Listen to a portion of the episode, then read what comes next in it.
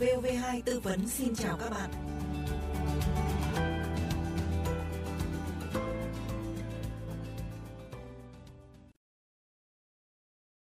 Thưa quý vị và các bạn, chỉ vì bực tức chuyện người làm công không hoàn thành nhiệm vụ mà có những kẻ đang tâm dùng các hình thức hành hạ làm nạn nhân đau đớn về thể xác và tinh thần. Hay chỉ vì ghen tuông, có người chồng thường xuyên chỉ chiết, nhiếc móc, khiến nạn nhân suy sụp tinh thần và có cả những kẻ hành động cực đoan. Vì thiếu hiểu biết,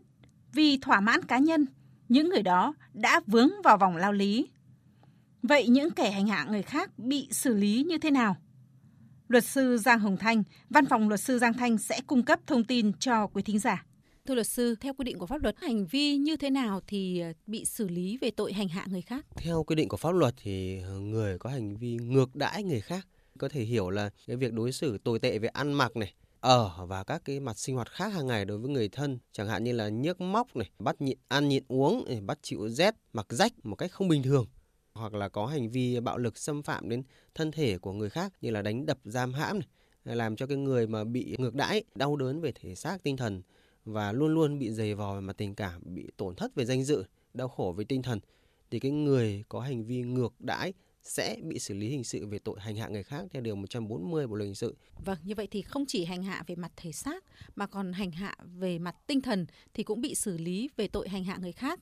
Và pháp luật có quy định như thế nào về hình phạt đối với tội danh này, thưa luật sư? Hình phạt đối với tội danh hành hạ người khác được quy định rất cụ thể tại Điều 140 Bộ Luật Hình sự năm 2015 sửa đổi bổ sung 2017. Cụ thể là Điều 140 khoản 1 quy định về cái tội hành hạ người khác như này ạ. À, người nào đối xử tàn ác hoặc làm nhục người lệ thuộc mình nếu không thuộc các trường hợp quy định tại Điều 185 của bộ luật này thì bị phạt cải tạo không giam giữ đến 3 năm hoặc bị phạt tù từ 3 tháng đến 2 năm. Khoản 2 là phạm tội thuộc một trong các trường hợp sau đây thì bị phạt tù từ 1 năm đến 3 năm. A là đối với người dưới 16 tuổi này, ừ, phụ nữ biết là có thai, người già yếu, ốm đau hoặc người khác không có khả năng tự vệ. B là gây rối loạn tâm thần và hành vi của nạn nhân mà tỷ lệ tổn thương cơ thể 31% trở lên và C là đối với hai người trở lên. Ở cái điều 140 khoản 1 có nêu là nếu không thuộc các trường hợp quy định tại điều 185 thì sẽ bị xử lý về cái tội hành hạ người khác. Cái điều 185 ở đây có quy định là ngược đãi đối với ông bà, cha mẹ, vợ chồng, con cháu hoặc người có công nuôi dưỡng mình thì sẽ bị xử lý về cái điều 185 là tội ngược đãi hoặc hành hạ ông bà, cha mẹ, vợ chồng, con cháu hoặc người có công nuôi dưỡng mình. Tức là hành hạ người khác không phải hành hạ ông bà, cha mẹ, vợ chồng, con cháu và nếu mà hành hạ ông bà, cha mẹ, vợ chồng con cháu thì sẽ bị xử lý về tội khác theo điều 185 Bộ luật hình sự. Vâng, như vậy thì hành hạ người khác là những người người mà không phải là ruột thịt đối với bản thân mình. Thực tế thì có những trường hợp bị hành hạ nhiều lần dẫn đến người đó tự tử. Người hành hạ có bị xử lý về tội danh hành hạ người khác hay không thưa luật sư? Trong trường hợp này thì người hành hạ người khác sẽ không bị xử lý về cái tội hành hạ người khác theo điều 140 Bộ luật hình sự mà sẽ bị xử lý hình sự về tội bức tử theo điều 130 hình sự, Bộ luật hình sự cái điều 130 Bộ luật hình sự quy định rất rõ, rõ ràng cụ thể như này. Khoản 1 quy định là người nào đối xử tàn ác, thường xuyên ức hiếp, ngược đãi hoặc làm nhục người lệ thuộc mình, làm cho người đó bị tự sát, tức là làm cho người đó tự sát thì bị phạt tù từ 2 năm đến 7 năm. Tức là nếu như mà cái người bị hành hạ và bị ngược đãi ờ, mà không thể chịu đựng nổi phải tự tử thì cái người hành hạ người đó sẽ bị xử lý hình sự về tội bức tử theo điều 130 Bộ luật hình sự và cái tội bức tử thì nặng hơn rất nhiều so với cái tội hành hạ người khác. Cũng rất nhiều người quan tâm là à, đối với tội hành hạ người khác thì khi nào thì bị tăng nặng hình phạt hay là khi nào thì hình phạt giảm nhẹ hơn? Cái tội hành hạ người khác cũng như các tội danh khác được quy định tại Bộ luật hình sự ấy, thì đều có chung các tình tiết giảm nhẹ và tình tiết tăng, tăng nặng.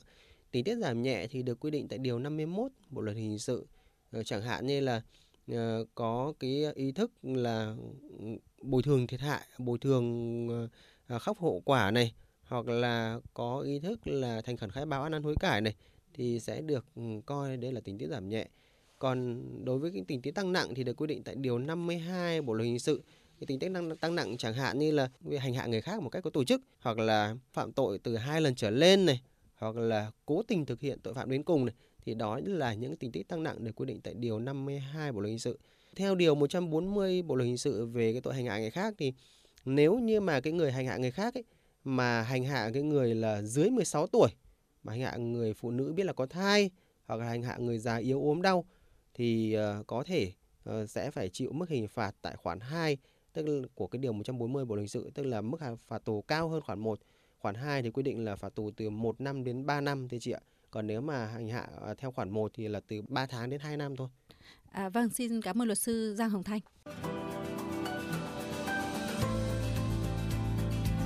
Các bạn vừa theo dõi postcard VOV2 tư vấn. Nếu có băn khoăn thắc mắc gì về các quy định của pháp luật cần được giải đáp, xin mời gọi cho chúng tôi theo số điện thoại 024 38 266 345.